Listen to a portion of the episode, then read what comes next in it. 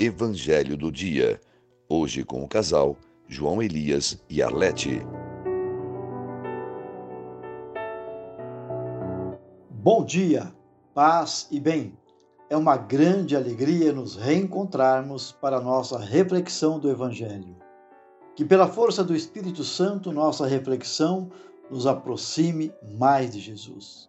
O Evangelho de hoje, vinte e seis de setembro, é Lucas capítulo nove, versículos de quarenta e três b a quarenta e cinco.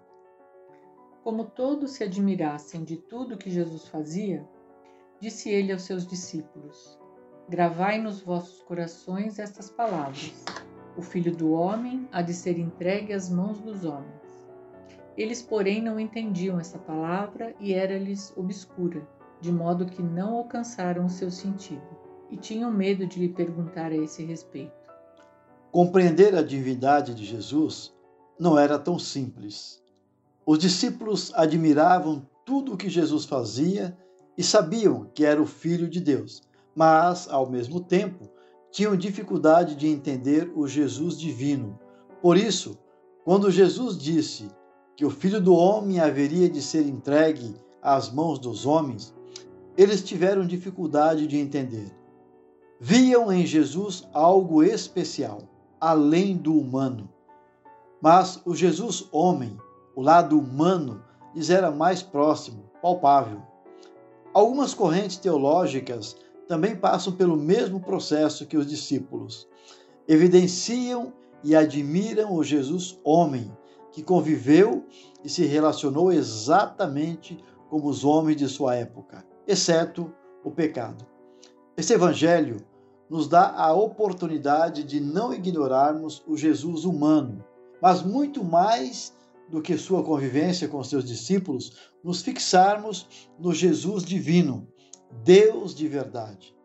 Quando nos fixamos no Jesus humano, corremos o risco de nos preocuparmos mais com as ações do que com a salvação.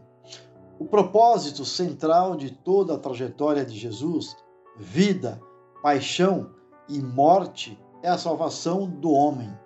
Se perdermos de vista que o objetivo de Jesus é que todos nós possamos merecer definitivamente a graça de um dia vermos Deus face a face, estamos esvaziando o principal de toda a doação de Jesus por nós.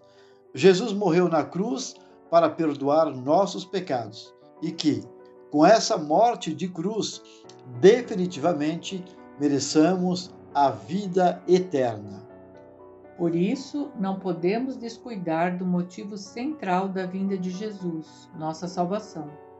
Essa é a razão pela qual devemos nos comprometer a zelar pela vida cristã, para que possamos um dia sermos merecedores do preço que Jesus pagou na cruz por cada um de nós.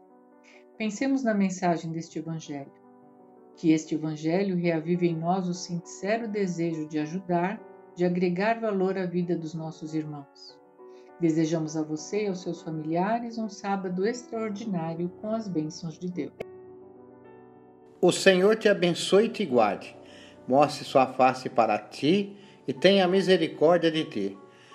Volva seu rosto para ti e te dê a paz.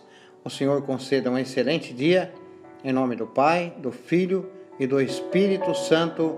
Amém.